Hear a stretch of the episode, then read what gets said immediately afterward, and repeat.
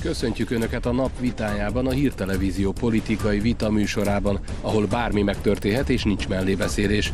Orbán Viktor szerint arról szól az áprilisi választás, hogy Gyurcsány Ferenc és Bajnai Gordon visszatér a hatalomba vagy sem. Kezdjük!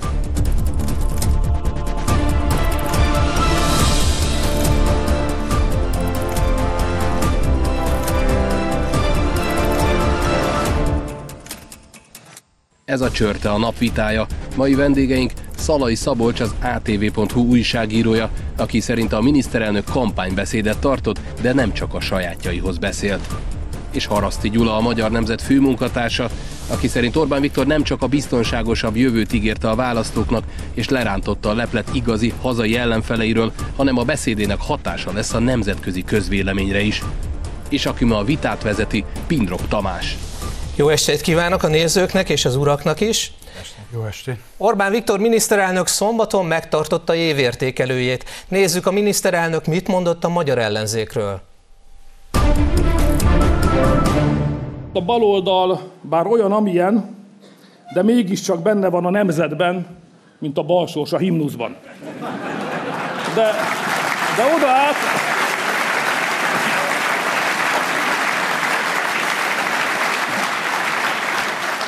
De oda át még kínosabb, Horn Gyula forog a sírjában, Megyesi nem győz félrenézni, az SZDSZ-esek zavartan bámulják a cipőjük orrát.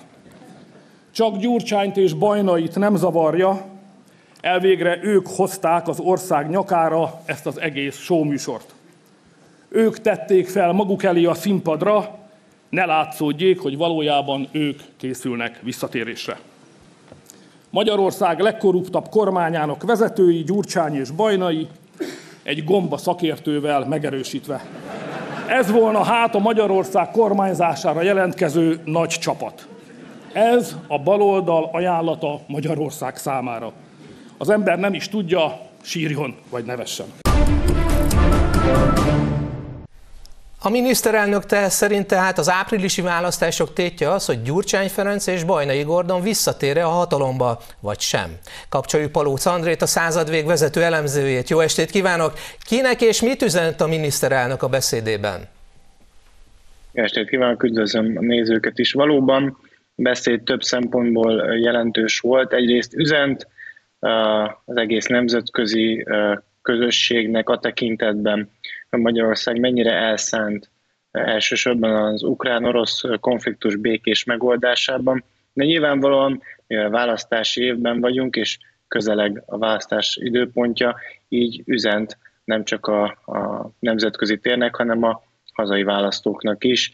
Egyrészt beszámolt a kormányzati eredményekről, elsősorban külön fókusszal a koronavírus alatti, illetve azt követő gazdasági újraindításra vonatkozóan, másrészt pedig nyilvánvalóan egy politikai kiállás, egy politikai üzenet is megtörtént. Itt utalt a miniszterök egyrészt arra, hogy kik állnak a túloldalon, hogy kivel szemben szeretne újabb mandátumot kérni, illetőleg arról is beszélt, hogy milyen belpolitikai folyamatok várhatóak a következő szűk hét, hét hétben, és milyen kampányra lehet számítani. Arra azért szerintem nagyon sokan felkapták a fejüket, hogy Márkizai Péter nevét egyáltalán ki sem ejtette, csak Gyurcsány Ferencét és Bajnai Gordonét a miniszterelnök. Miért? Ebben viszonylag következetes a miniszterelnök, hiszen már többször beszélt arról, hogy számára, és úgy alapvetően a jobb oldal számára világos, hogy kidiktálja a tempót a baloldalon.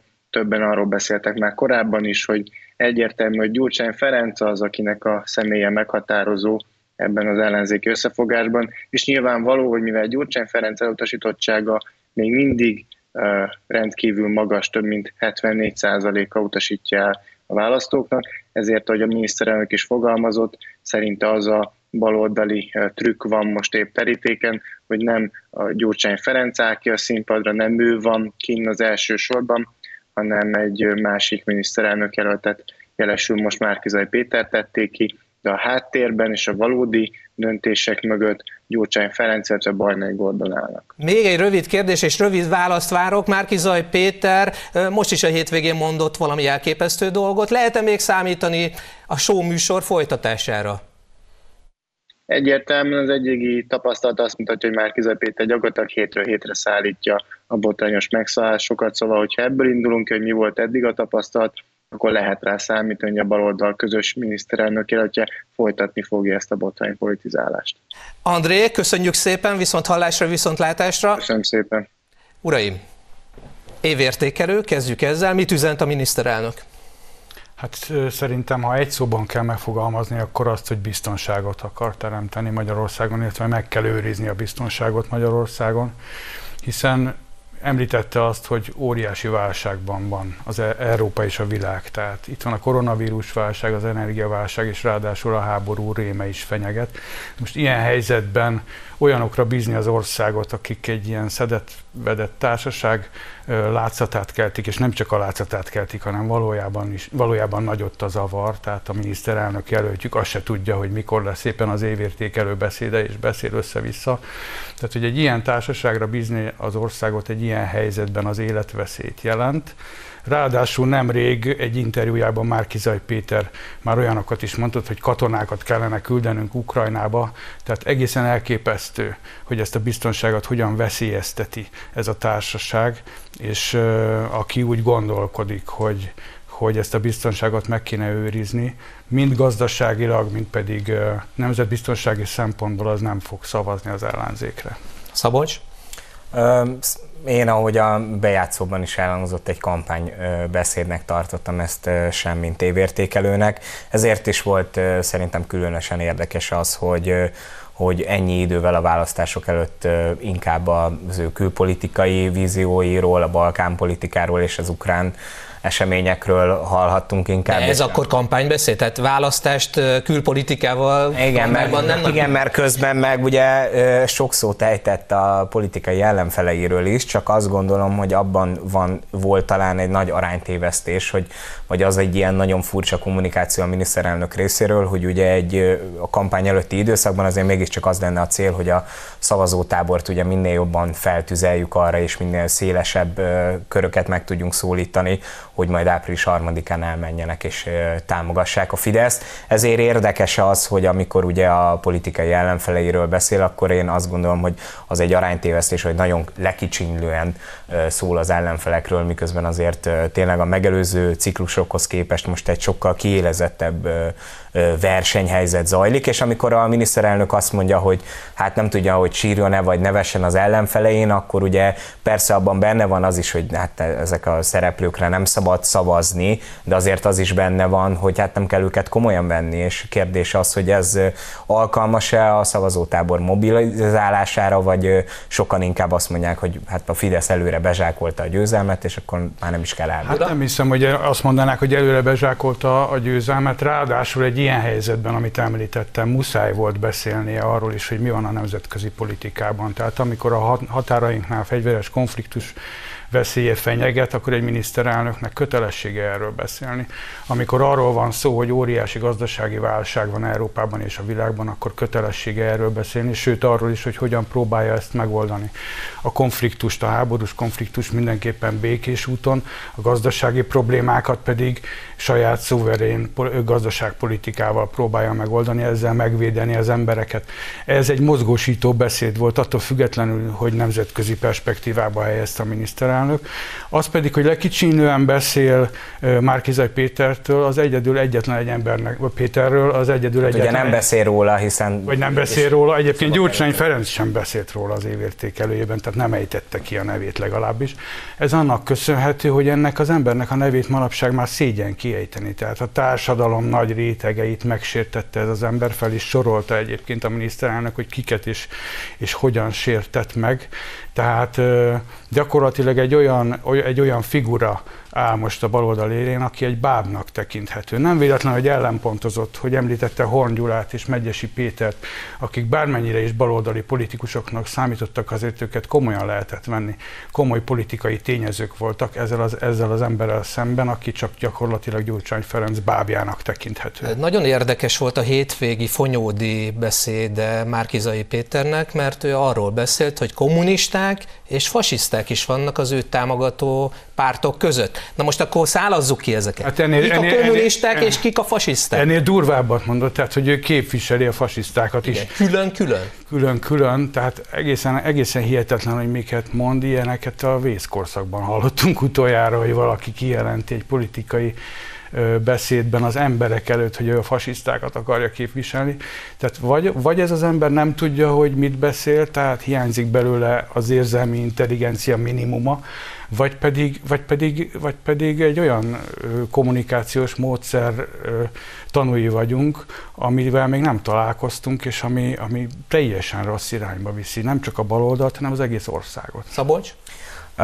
Tényleg nehezen értelmezhető sokszor, hogy Márkizai Péter a, ezekben a beszédeiben ugye mire igyekszik gondolni, vagy hogy mik, mik ezekkel a céljai. Nyilvánvalóan itt valami olyasmiről lehetett szó, hogy ezzel akarta reprezentálni azt, hogy ugye mind a baloldali, mind pedig a szélső jobb oldalról érkező, azóta már néppártosodó jobbik is ennek a politikai nagy koalíciónak a, kommunisták része. vajon? De hát ezért igen, tehát ez szerencsétlen Hát te most nehéz helyzetben vagy, mert olyat kell védened, ami védhetetlen. Hát nyilván, tehát, nem ezért, ezért is mondom, hogy én ezt nem, nem védeném, nyilván a, a, szerintem a szocialista párt is kikérné magának, vagy a demokratikus koalíció mondjuk, hogy ők kommunisták lennének, és véletlenül a jobbikosok sem örülnének neki, hogyha ugye a saját miniszterelnök jelöltjük, vagy akár a politikai ellenfelük lefasisztázta. Tehát azért Márkizai Péter sokszor mond olyan kellemetlen dolgot, ami miatt nyilván utána a, a többi ellenzéki politikusnak kell magyarázkodnia. Meg majd az egész Európai Unió- Uniónak, tehát hogy hogy lehet egy olyan jelölt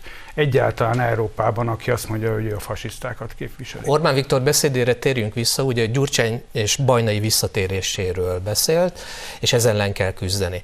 Na most Gyurcsány és Bajnai mennyire erősek itt a baloldal mögött, mennyire számítanak tényezőnek? A Gyurcsányról egyértelműen tudjuk. Bajnai Gordon? De most ez az egyértelműen tudjuk is, ez is olyan dolog, hogy hétről hétre minden ilyen televíziós vitaműsorban ö, témává válik ez a Gyurcsány kérdés. Ö, és akkor hétről hétre... Mert mindig- tény, nem? Hát de azért, figyelj, tehát, hogy mindig újra és újra el kell mondani, hogy a hat ellenzéki párból Gyurcsány Ferenc valóban a úgymond legelősebb ellenzéki pártot vezeti, de azért itt a politikai szocializációs folyamatoknak köszönhetően azt gondolom, hogy túl sok szövetségesre a hat párton belül nem találhat, például azért a, a, az LMP, és egyébként részben a Jobbik is, ugye a, annak idején a Gyurcsány Bajna és egyszer az Orbán kormányok Ne viccelj már, jobb, jobb, jobbikosok együtt plakátolták ki magukat az előválasztás idején Dobrev Klárával, meg, meg, meg a DK-sokkal. De az más, Tehát- az más kérdés, hogy valaki egy, ö, ö, egy, egy politikai együttműködésnek a része, és az más kérdés, hogy ezen belül ö, egyébként ugye itt azt mondjuk, hogy Gyurcsány Ferenc a legkomolyabb szereplő. Én nem akarom ö, kicsinyíteni az ő képességeit. Nyilvánvalóan a legnagyobb politikai ö, rutinnal rendelkezik, volt már miniszterelnök, vezette már ezt az országot, most az más kérdés, hogy egyébként ezt a lakosság hogyan ítéli meg ö, a, ezeket a kormányzati időszakokat, de tény, hogy neki van kormányzati tapasztalata, Uram, van mögött Hát egy egyébként fegyelmezett nem, párt. nem, nem, ezt nem mi mondjuk, és nem a, a sajtó mondja, hanem ezt ő maga is mondja. Tehát hogy nem véletlen, hogy most tartotta meg az évértékelő beszédét még Márkizai Péter és Orbán Viktor előtt Gyurcsány Ferenc. Neki muszáj volt kijelentenie azt, hogy ő a vezető erő a baloldalon. Muszáj volt ezt bejelentenie azért is, mert olyan szinten ö, csökkennek a népszerűségi mutatói az ellenzéknek, ami eddig még nem fordult elő, tehát valahogy vissza kell csábítania legalább azokat a baloldali szavazókat, akiket elvesztettek Márkizaj miatt. Gyurcsányra még visszatérünk majd a második félidőben, de Bajnai Gordon helyzete is pikáns. Ő úgy néz ki, hogy a nemzetközi hálózatoknak az embere, és Londonban is találkozott vele Márkizai Péter. Vajon miről egyeztettek? Hát ugye nem voltunk ott, tehát ezt nagyon nehéz megítélni. Hát Először erről titokban tartották, utána nyilvánosságra került. prekoncepcióink arról, hogy miről beszélgethetett Márkizai Péter és Bajnai Gordon. Én azt gondolom, hogy azért az nem feltétlenül meglepő, hogy egyébként valaki, aki ennek az országnak a kormányzására készül, az mondjuk egyébként nem tudom én rendszeresen egyeztet, vagy beszél azokkal a szereplőkkel, akiknek már korábbról van ilyen tapasztalata. Ezért Márkizai Péter egy, most nem akarom hódmezővásárhelyet itt ö, becsmérelni, de hát azért az mégiscsak egy vidéki kis vagy középváros, tehát azért nem gondolom, hogy ott polgármesternek lenni ugyanaz, mint amikor egy országot kell irányítani, tehát ezek az emberek nyilván tapasztaltabbak nála, és kikéri a véleményüket. Bizonyos kérdésekben, az pedig, amit ugye itt prejudikálsz neki, hogy a nemzetközi hálózatok, meg a nem tudom, De miért nem az? a kiáró embere, ezt, ezt ugye nem tudjuk erre. Nem tudjuk. Nem igazán Gyula, tudjuk? Nem, hát valamennyire tudjuk azért, hogy nemzetközi pénzügyi hálózatoknak az embere Bajnai Gordon, és azt is tudjuk, hogy mi történt akkor, amikor ő kormányon volt. Tehát akkor gyakorlatilag megszorítások jöttek, a kiszolgáltatottság ezeknek a nemzetközi pénzügyi hálózatoknak, és hogyha megnézed azt, hogy milyen programot nyom Márkizaj Péter, tehát azt, hogy mindenben a piac számítson, és semmi ö, saját gazdaságpolitikát ne folytassunk, hogy olyan egyszeri béremeléseket akar bevezetni, ami gyakorlatilag egy idő után megszorításokat jelent majd, és kiszolgáltatja az országot a különböző pénzügyi szervezeteknek, akiktől majd kölcsönt kell kérni. Ugye erre egyébként Orbán Viktor is utalt, hogy amikor a baloldal kerül hatalomra, akkor először jól megadóztatják az embereket, aztán utána, amikor az ebből született bevételeket elvették, akkor még jobban megadóztatják őket, és kölcsönt kell fölvenni. Ez a módszer az, amit próbálnak ránk erőltetni külföldről, szerintem ennek az embere is lehet baj. Uraim, Gordon. uraim, lejárt az első félidő, úgyhogy folytatjuk a másodikba, ne menjenek messzire.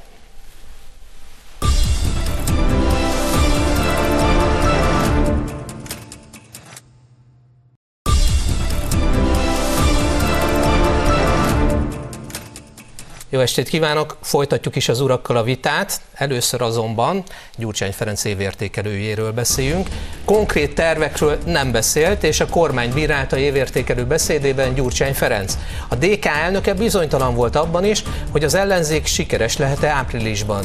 Gyurcsány Ferenc tartott először évértékelőt az ellenzéki oldalon, ő adott irányt először, ő mondta ki azt is először, hogy készek a kormányzásra. Később egy lakossági fórumon elfelejtette viszont Olá Lajos nevét nevét, a jelöltjük nevét, és Olá valaki néve mutatta be az ellenzéki politikust. Uraim, egy-egy szóval Gyurcsány jelenségről, a legújabb fejleményekről. Olá valaki. Szabolcs. hát Baki. Ezt tudom erre mondani. Hát én egy mondatot idéznék Orbán Viktortól, hogy ugye amikor jó szelek, jó szelek fújnak és szép az idő, akkor bárki el kormányozza a hajót még akkor is, hogyha nem teljesen józan. Tehát néha Gyurcsány Ferencről az az érzése az embernek, mint hogyha nem tudná, hogy hol van, közben pedig ő a legösszeszedettebb politikus a baloldalon, tehát ez is mutatja a baloldal állapotát, hogy, hogy, hogy egy ilyen ember az, akire azt mondhatjuk, hogy ő a legjobban összeszedett. Akkor nézzük a beszédet.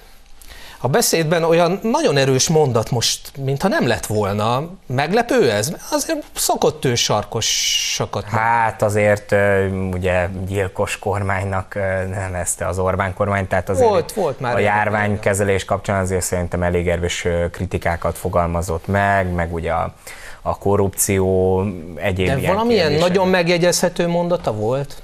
Én nem nagyon emlékszem, egyszerűen csak pozícionálni akarta magát, én úgy érzem, tehát azt akarta megmutatni, hogy végül is ő az, aki a bal oldalon az erőt képviseli, és azt akarta kifejezni valahogyan, hogy mégis az emberek, ha Orbán Viktor ellen akarnak szavazni, akkor a baloldali jelöltre, a baloldali jelöltekre szavazzanak, tehát egy protest hangulatot akart kelteni.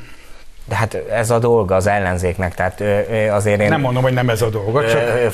Furcsálottam volna, hogyha Gyurcsány Ferenc kiáll, és mondjuk elismeri az Orbán kormány minden jó intézkedését, tehát azt gondolom, hogy egy választási kampányban ennyi a dolga. Ugye itt kiemelése került az is, hogy túl sok konkrétumot nem hallhattunk. Ugye itt az ellenzék elképzeléseivel kapcsolatban leginkább ugye arról volt szó, hogy hát ezek a programba le vannak fektetve, és akkor akit ez a kérdés érdekel, az majd a programban elolvashatja, de egyébként szerintem is itt van, ugye van egy ilyen fura kettőség, mert a, a sajtót és a, a politika iránt érdeklődő közvéleményt azt nagyon érdekli, meg nagyon foglalkoztatják mindig a programok, de azért a választópolgárok széles tömegei tényleg nem ezek a dolgok érdeklik. Egyébként ilyen szempontból nyilván az ellenzéknek és egyébként Gyurcsány Ferencnek is régóta retorikája ugye ez a kelethez vagy a nyugathoz való ö, ö, pozícionálása az országnak, hogy akkor most ö, le, az Orbán kormány idején egyre jobban ugye keletre sodródik az ország, és hogy ezt vissza kellene vinni nyugatra. Egyébként ilyen szempontból visszahozhatjuk az Orbán beszédet is, mert azt gondolom, és ezért is mondtam azt a bejátszóban, hogy azért nem csak a saját táborához beszélt, hanem a nemzetközi közvéleményhez is. Szerintem most Orbán a, az évértékelő beszédében azért tett olyan gesztusokat, amivel nagyon egyértelművé tette az, hogy nem akar kilépni az Európai Unióból egy más formában, de mindenképpen egységben akarja tartani ezt a közösséget. Ugye amikor az orosz elnökkel találkozott, akkor is azt mondta, hogy mint valami béke papként megy ki, vagy valamilyen béke. Jégtörő. Igen, tehát béke missziót hát Egyébként van annak valami diszkrét bája, hogy egy posztkommunista arról beszél, hogy nem keletre kéne sodrodnunk, hanem inkább nyugat felé, úgyhogy szerintem, amikor Gyurcsán ilyeneket mond, azt inkább hagyjuk. De ami tényleg lényeges volt ebben, az az, hogy ha azt mondod, hogy ez egy kampánybeszéd, és hogy mit kellene mondania egy a baloldal vezérének, hogyha kampányol. Hát például a miniszterelnök jelöltet kéne népszerűsítenie, nem? El se hangzott a neve Gyurcsány évértékelő beszédében Márkizaj Péternek. Szerinted minek köszönhető ez?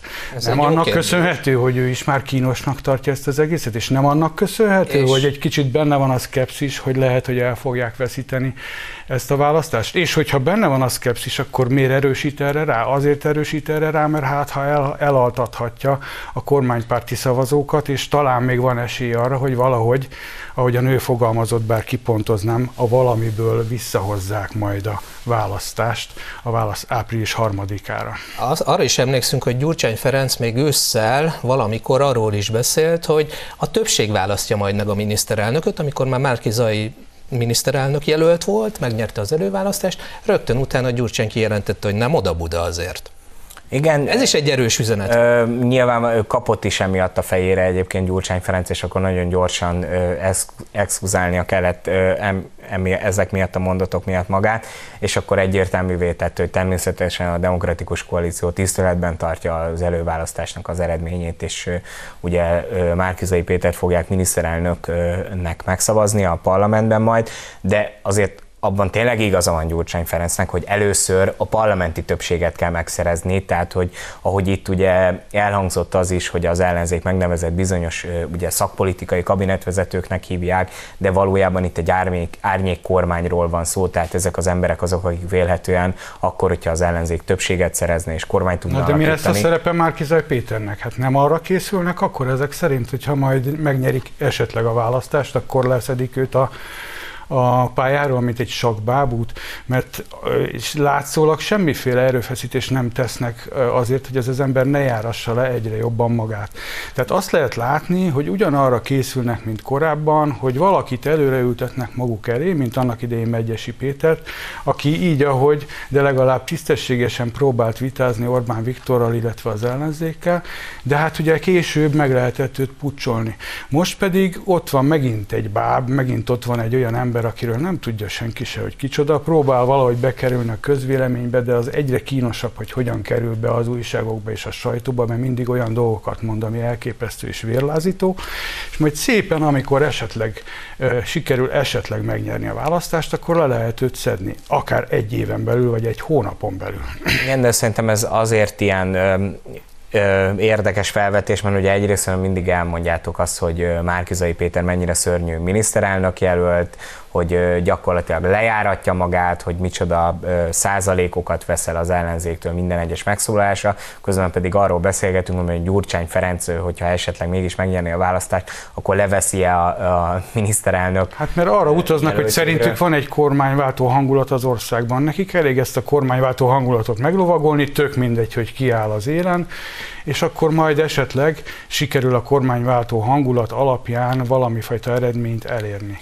Én nem, én nem, gond, én nem gondolom azt, hogy Márkizai Pétert Bár szerintem tévednek. Ö, megpróbálnak ö, ö, pucsolni. Én azt gondolom, hogy azért az ellenzéki előválasztáson ő egy nagyon erős legitimációt kapott, azért mégiscsak közvetlen módon ö, több százezer ember támogatta a, a szavazatával Dobrev Klárával szemben úgyhogy nagy arányú Ezt honnan győzelmet. tudjuk, arat- láttuk mi azokat, hogy hogyan ellenőrizték azokat a szavazatokat, egyáltalán nyilvánosak azok, egyáltalán tudjuk, hogy ezek a De szavazatok hogyha most hogyan, ezt hová ö, kerültek. ennyire komoly Ez nem- nem lehet legitimációnak a beszélget... Ez nem ott, ott voltak az ellenzéki pártoknak, meg a civileknek a, a választási megfigyelői. Saját magukat ellenőrizték. Igen, ellenőrizték. Értem, de hát egy ellenzéki előválasztásnak ez a menete, tehát hogy akkor ennyi erővel most mondhatjuk azt, hogy máshol a párton belül vannak ilyen. Én örülnék neki valójában. hogyha a Kényszerítette Fideszben is Karácsony Gergelyt, hogy visszalépjen, és miért, miközben 500 milliót költöttek a kampányra. Na, ez például egy nagyon jó felvetés, erről nem vagyok százszerzalékosan meggyőződve, hogy ez az önálló belátása volt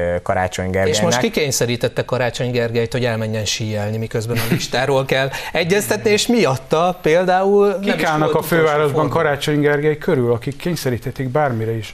Milyen Oké, vezetőség áll mögötte? ö, Nem a ezt demokratikus de ezt is koalíció mindig elmondjátok, hogy Karácsony Gergelyt dróton rángatja a Gyurcsány Ferenc, akkor nem értem, hogy tehát a Gyurcsány Ferenc hogy tudta rávenni a visszalépésre a Karácsony Gergelyt, hiszen visszalépése valójában ö, helyzetbe hozta az egyébként harmadik helyen is tök esélytelennek, vagy hát esélytelennek tartott Márkizai Pétert arról, hogy végül legyőzze a feleségét, tehát hogy nem tudom, a vé- a vége Hát az lesz, hogy a akkor- magyar nemzet hasábján Nem, akkor, majd, hogy a akkoriban Gyurcsány még nem lehetett házaspár- tudni, hogy mi lesz az eredmény, akár Dobrev Klárát is helyzetbe hozhatta ez a, ez a dolog. Hogy Hát én azt azért Gergely. kevésbé gondolom, azért ebben viszonylag nagy elemzői konszenzus volt, hogy a Karácsony Gergely visszalépése az, az Márkizai Péternek kedvezhet, De ráadásul minden az ő esetre nem lehet, nem lehet ezt te, semmiféle legitim helyzetnek mondani, ami ott történt. Az, az ebben, biztos, ebben egyetérthet. abban, abban, abban egyetértünk, hogy az egy nagyon érdekes dolog, hogy valaki, aki azért mégiscsak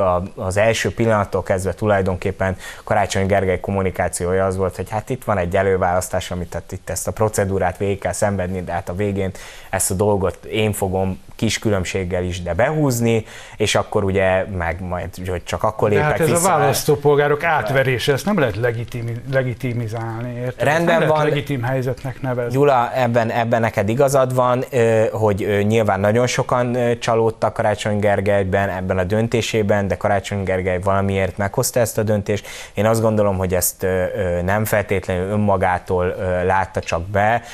Azt gondolom, hogy azért a főpolgármester körül voltak olyan szereplők, akik próbálták őt befolyásolni Na. abba az irányba, hogy visszalépjen, de azt is tudom, hogy az apparátusában nagyon sokan És most miért ment el nyaralni, vagy telelni, vagy síelni?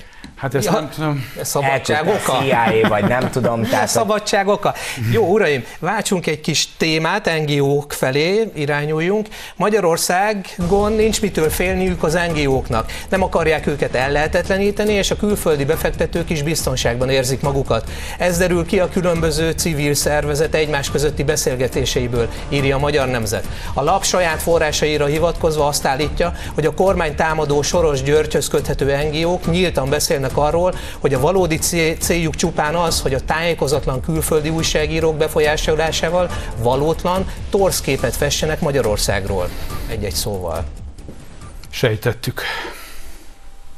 Szabolcs? Ezt i- irrelevánsnak tartom. Tehát Irreleváns? Irreleváns. Miért irreleváns? a- Egy szó. azért e- egyrésztről azért, mert ugye a Magyar Nemzetben megjelentek ezek a videófelvételek, és azóta ugye az átlátszó közölt egy cikket arról, hogy ö, milyen trükközések ö, vezethettek oda, hogy itt bizonyos ö, ö, gyanús szereplők akár a Fidesz érdekében. Nem, mindegy.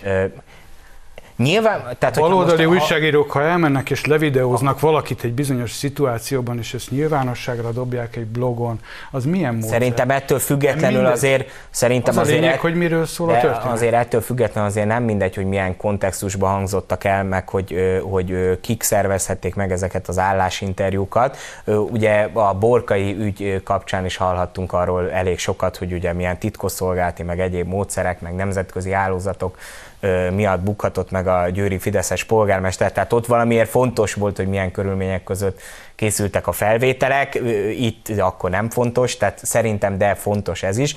Az Fontos, tény, de nem ez a lényeg. Az a lényeg, hogy ezek az emberek kimondják azt, hogy a külföldi újságírók tájékozatlanak Magyarországról, ezért ők úgy befolyásolják, befolyásolják őket, hogy olyan képet alakítsanak ki külföldön, hogy Magyarországon diktatúra van, hogy Magyarországon autokrata rendszerek vannak, És miközben ők vígan élnek itt, és azt mondják, hogy milyen szép itt Budapesten az élet.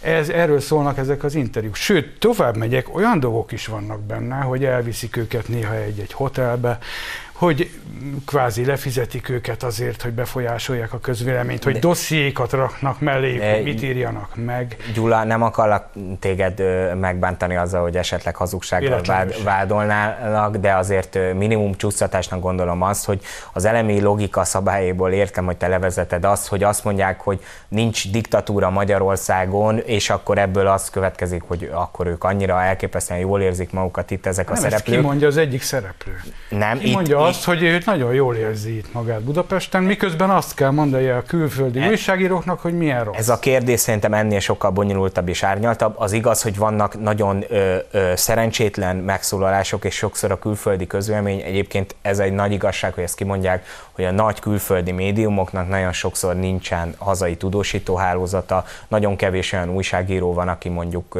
akár 20-30-40 évet is leélt Magyarországon. De ehhez képest azért egyértelmű, Nyugat-Európában a kép Magyarországról a médián keresztül. És azért az, sem, diktatúra van. Azért Én sem mindegy csak... ez, mert Magyarország ellen jogállamisági eljárásokat indítanak erre való hivatkozással, hogy Magyarországon nem szabad a sajtó, és hogy befolyásolják a közvéleményt, hogy itt diktatúra van. Igen, de szerintem Miközben ez... ez hazugság. Tehát ezt kimondják ezek az emberek. Szabolcs, ez ők hazugság egyébként? ezt a hazugságot. Hogyha te, mint magyar újságíró, az atv.hu-nál dolgozol, rálátsz a dolgokra, mi az igazság? Nézd, diktatúra van, vagy nincsen diktatúra? Nincs, Sajtószabadság nincs, van, vagy nincs? Nincsen diktatúra, de a sajtószabadság az meg nem egy ilyen egyirányú kapcsoló, hogy akkor most egyesre és nullára lehet váltani, hogy akkor most van Magyarországon sajtószabadság, vagy nincs sajtószabadság.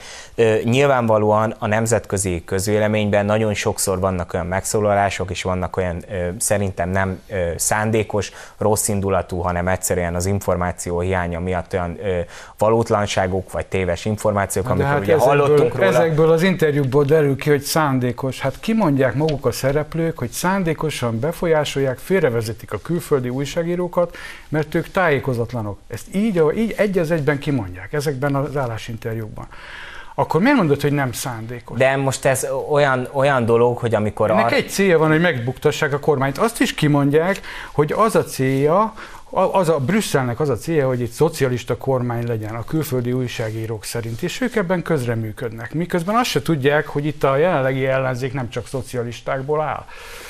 Igen, de azért, hogy is mondjam, szóval nem a teljes beszélgetéseket láttuk, nem tudjuk, hogy milyen kontextusban hangzottak el ezek a mondatok. Abban van igazság, hogy nagyon sokszor, például akkor, amikor itt a, ugye a, a rendkívüli állapot kapcsán elhangzott az külföldön, hogy zárva van a, a parlament, és Orbán Viktor akkor egy személybe dönt mindenről, és nem ülésezik az országgyűlést, az nyilvánvalóan egy szerencsétlen, sőt, tovább megyek, ostoba megszólás és milyen interjú ebből, ebből külföldön? De, Hogyan én... vegzeltek emiatt Szijjártó Pétert vagy Varga Judit? Igazad van, zárva van a parlament. Igazad van ebben, de ebből nem következik az, hogy egyébként ö, harmadik ciklus óta Magyarországon kétharmadas többsége van a Fidesznek, és a Fidesz pedig úgy működik, hogy amit Orbán Viktor szeretne, az történik a parlamentben. Tehát nyilvánvalóan én megértem, hogy oké, okay, Mit megszavaz értem, a kétharmad, az történik. Értem, értem, igen, csak a kétharmad meg azt szavazza meg, amit Orbán Viktor szeretne, de mindegy, ilyen szempontból tény, hogy nagyon szélsőséges állítások vannak, az például, hogy a CEU-t ugye elüldözték Magyarországról, és akkor mi a Fidesznek ebben a, meg a jobb oldalnak a kommunikációja,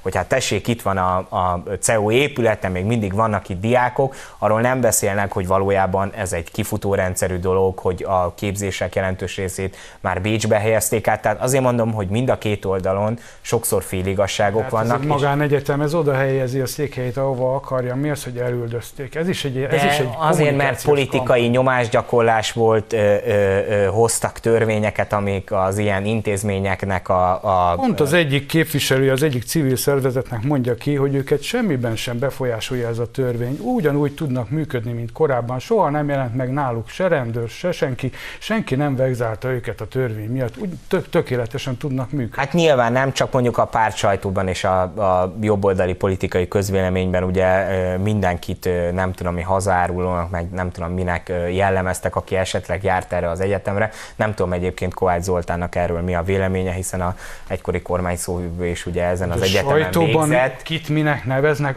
az, az jelenti azt, hogy őket elüldözték innen? Nem, nem, az azt jelenti, hogy nyilvánvalóan van velük szemben egy politikai küzdelem, amiben egy egyik És a eszköz az, hogy szemben nincs hozunk egy, egy törvény. törvényt. Hát most nevezte Gyurcsány Ferenc Orbán Viktor gyilkosnak. Hát nincsen politi- politikai küzdelmeket, ne keverjük össze a valósággal. Itt a törvény Én miatt senkit és, nem üldöztek és, el. és egyébként a- nyilvánvalóan az ellen is azért a józanabb életű emberek felszólalhatnak, hogy ez sem igaz, tehát hogy az is borzasztó szerencsétlen, hogy a, az ellenzéket Ez a politikusa gyilkosnak nevezi, az ilyen eset. Szólásszabadság, sajtószabadság. Azt lehet mondani, amit akarunk, viszont Hát törvényileg akkor nem üldöz. senki- tehát akkor- Törvény, ne, épp, bo- bocsánat, törvényi határok között persze. Azt, azt értem, de hogy valójában akkor a valóság senkit nem érdekel, csak azt, azt lehet mondani a politikai ellenfelünkről, amit akarunk, és akkor nem fontos Nem. az, hogy Van egy törvényi mondjuk, hogy Gyurcsány Ferenc részéről is, az egy nagyon szerencsétlen dolog, hogy gyilkossággal vádolja a, a politikai ellenfeleit, és az sem igaz, hogy akkor Magyarországon minden ö, csodálatosan jól működik, csak azért, mert az egyik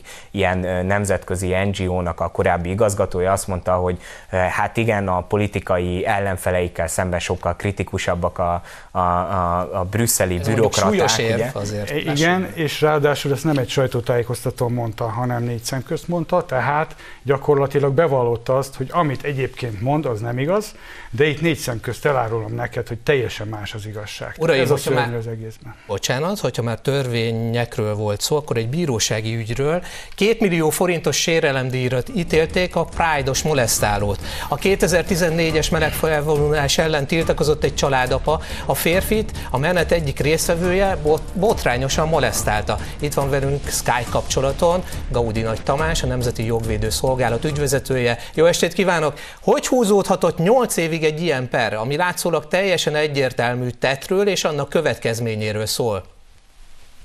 Igen, egy valóban elég jelentős ez az ítélet, hiszen eh, ez ugye egy polgári jogi sérelemdíj következményét vonta le egy bűncselekménynek. Három évig tartott, míg az elkövetőt sikerült eh, beazonosítani, felkutatni, egy görög-amerikai állampolgárról van szó, aki a Pride felvonulói köréből lényegében eh, erőszakos, agresszív magatartása bevonult behatolt az ellentüntetők közé, akik nyilvánvalóan látszódott, hogy például Szűz Mária képpel a kezében tiltakozott Téglás Imre, és hát tényleg, ahogy szokták mondani, hát letaperolta, megcsöcsörészte, megalázta, megbestelenítette, ez nagyon meg is viselte egyébként Imrét, aki egy hétgyermekes családapa. Három évig tartott, mire felkutatták a személyét, utána három évig tartott a büntetőeljárás, személyem sértés védsége miatt a bíróság megállapította a bűnösségét, és ezt követően került sor egy év alatt lefutott viszont már ez a bizonyos ö, sérelemdíj megfizetésre irányuló eljárás. Itt még van egy másodfok, de itt már csak egy formálisabb eljárás van, másodfokon nincs tárgyalás, és hát széles körben tudtuk bizonyítani, hogy igenis egy megalázott, megbecstelenített érzést kellett elszenvednie Imrének, aki ezzel hát mai napig nehezen tudja, illetve hát nem is tudta teljesen feldolgozni, és ezért ez bemutatja azt is, hogy milyen intoleráns módon tudnak eljárni a másság képviselői, akik maguknak ugye persze maximális toleranciát követelnek, ugyanakkor semmilyen megbánást nem tanúsított, és hát lényegében azt gondolta, hogy ezt megúszta, és a törvények fölött állnak. Én azt gondolom, hogy nagyon fontos üzenete van ennek az ügynek közelgő népszavazásra is tekintettel, tehát a normalitás pártiaknak is van emberi méltóság, ezt jól lenne tudomásul venni mindenkinek, főleg azoknak, akik hát a saját másságuknak többletjogokat követelnek. Ugye azt tudjuk, hogy a magyar jogrendszer nem precedens jog, de valamiféle precedens, precedenst ez teremthet, ez az ítélet ön szerint? Az Hát ítélet? iránymutató lehet abban, igen, hogy azért ennek a mértéke, tehát a kétmilliós mérték az figyelemre méltó, különösen annak fényében, hogy általában testi sérülés, egészségkárosodás esetén kerülnek elő milliós nagyságrendek. Sajnos a jó hírnév sértésnek, a gyalázkodásnak nincs nagy, hogy mondjam, ellentételezése a magyar bírógyakatban jelenleg, de ez egy komoly iránymutatás arra, hogy aki emberi méltóságot sértő módon viselkedik személyremsértéssel kombinálva, az bizony hát ilyen következményekkel kell számoljon. Egyébként ez egy súlyosabb bűncselekmény is volt a megítélésünk szerint, úgynevezett gyűlölet bűncselekmény, mert ugye kifejezetten a heteroszexuális közösséghez tartozása miatt érte Téglási Imrét ez a megbestenítés. Ez egy öt évig terjedő szabadságvesztése fenyegetett bűncselekmény. Az ügyészség ezt már azért nem vállalta be, erre nem volt hajlandó emiatt vádat emelni, hiába próbáltuk ezt kezdeményezni, de ez így is egy komoly siker, és remélem, hogy elgondolkodtatja az egyre agresszívebb LMBTQ mozgalmárokat, hogy hát azért vannak bizonyos határok. Ügyvéd úr, köszönjük szépen, viszont hallásra, viszont látásra. Köszönöm, viszont hallásra. Viszont hallásra, uraim, precedenst teremthet ez az ítélet. Vajon tényleg így lesz? Hát nem tudom, mennyiben lehet pre- teremthet precedenst.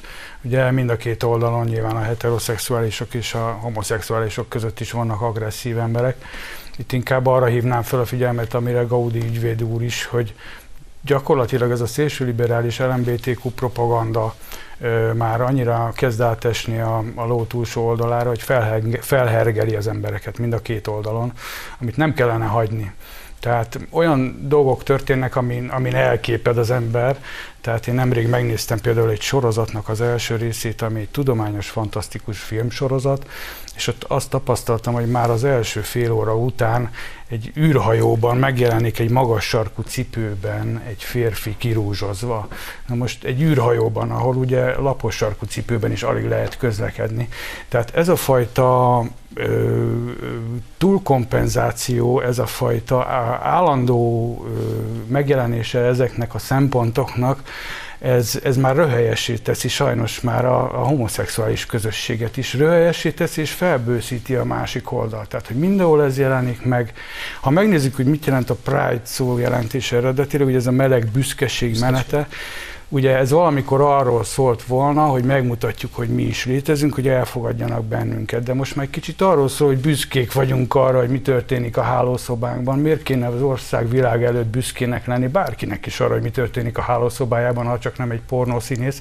Tehát ez egy egészen elképesztő ö, ö, lobbivá vált már a világban és mindenhol, ami, ami szerintem torsz képet fest már a valóságról. Hát én azért egy kicsit visszakötnék a konkrét eseményre, bár szerintem közéleti szereplők, és ebbe bele sorolom a, a politikusok mellett az újságírókat is jogerős bírósági ítéleteket minősíteni nem dolgok, és nem is szerencsés, hogy ezt megteszik. A jelenség azért mindenképpen... Igen, de hogy akkor a, a, a, a, a konkrét ügyre visszatérve most a bírósági ítélet mértékétől függetlenül, szóval azért itt ugye Gaudi ügyvéd úr elmondta, hogy, egy, hogy ő jogosnak tartotta volna azt is, hogyha gyűlölet bűncselekmény miatt is itt elítélték volna ezt a egyébként külföldi állampolgárt, aki ezt a úriemberrel szembe elkövette ezt a megcsöcsörézést. Most nem szerencsés, hogy újra én is ezt a kifejezést hát felemlegetem. zaklatásnak minősül. Igen, tehát, hogy itt, itt őt fogdosta, igen, csak hogy akkor nézzük a kontextusát, tehát az történt, hogy ő egyébként valamiért, tehát nem, a, nem random az utcán sétálgatott, hanem ő elment erre a meleg felvonulásra, ő ott ellentüntetőként lépett ugye fel, és egy vallási jelképet lobogtatott maga előtt, amivel hát nyilvánvaló nyilvánvalóan azt akarta, azt a nem tetszését akarta ki, ö, kifejezni, hogy ő nem szimpatizál a homoszexuálisokkal, és szerintük istentelen De képzeld, de fordított előjel, mondjuk, hogyha ő bement volna a tömegbe, és ő kezdett el volna zaknatni valakit, akkor nem ítélték volna de, egy gyűlöletbűncselekmény? De nyilvánvalóan ö, ö, én azt gondolom, hogy ez egy elszigetelt eset, hála Istennek a, az elmúlt években már azért nem ilyen hírek jelennek meg a Pride-ról korábban. Valóban láthatunk olyan képeket, amikor ez még egy ilyen nagyon polgárpukasztó rendezvénynek számított sokszor, vagy voltak olyan szélsőséges elemek, akik, akik még a kormánykritikus sajtóban is visszatetszést keltettek. Azért azt gondolom, hogy ilyen szempontból ez a kérdés már sokkal kevésbé egy ilyen égető dolog. Az ellentüntetők is egyre kevesebben vannak, és, és az ilyen durva, szélsőséges megjelenésekből is egyre kevesebb van, csak azért szerintem azt itt fontos hozzátenni, hogy miközben ö, itt ö, tényleg elfogadhatatlan az, amit ez az úriember ö, elkövetett, és ezért kapja meg a büntetését, azért azt tegyük hozzá, hogy ez az úriember, aki, akivel szemben viszont ez a, zaklatás megtörtént, az mégiscsak elment, ő ott demonstrált, vallási jelképet Uram, még egy fél mondatra van időnk, bocsánat.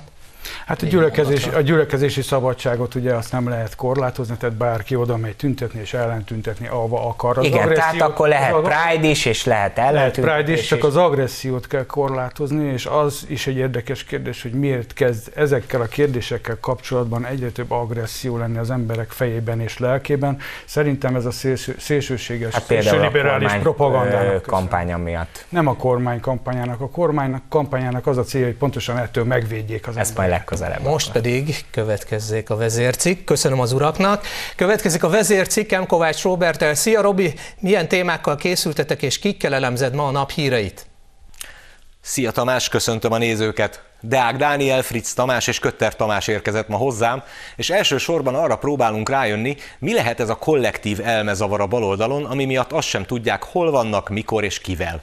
Így persze érthető, hogy rászorulnak a nemzetközi álhírgyárak, mint legutóbb a DPA német hírügynökség segítségére, ahol a jelek szerint szándékosan fordították félre Orbán Viktor hétvégi évértékelőjének tartalmát. Mi természetesen értettük a beszédmondatait, ezért arról is beszélünk ma este. Hamarosan kezdünk. Köszönöm szépen, köszönöm a nézőknek is a figyelmet, viszontlátásra!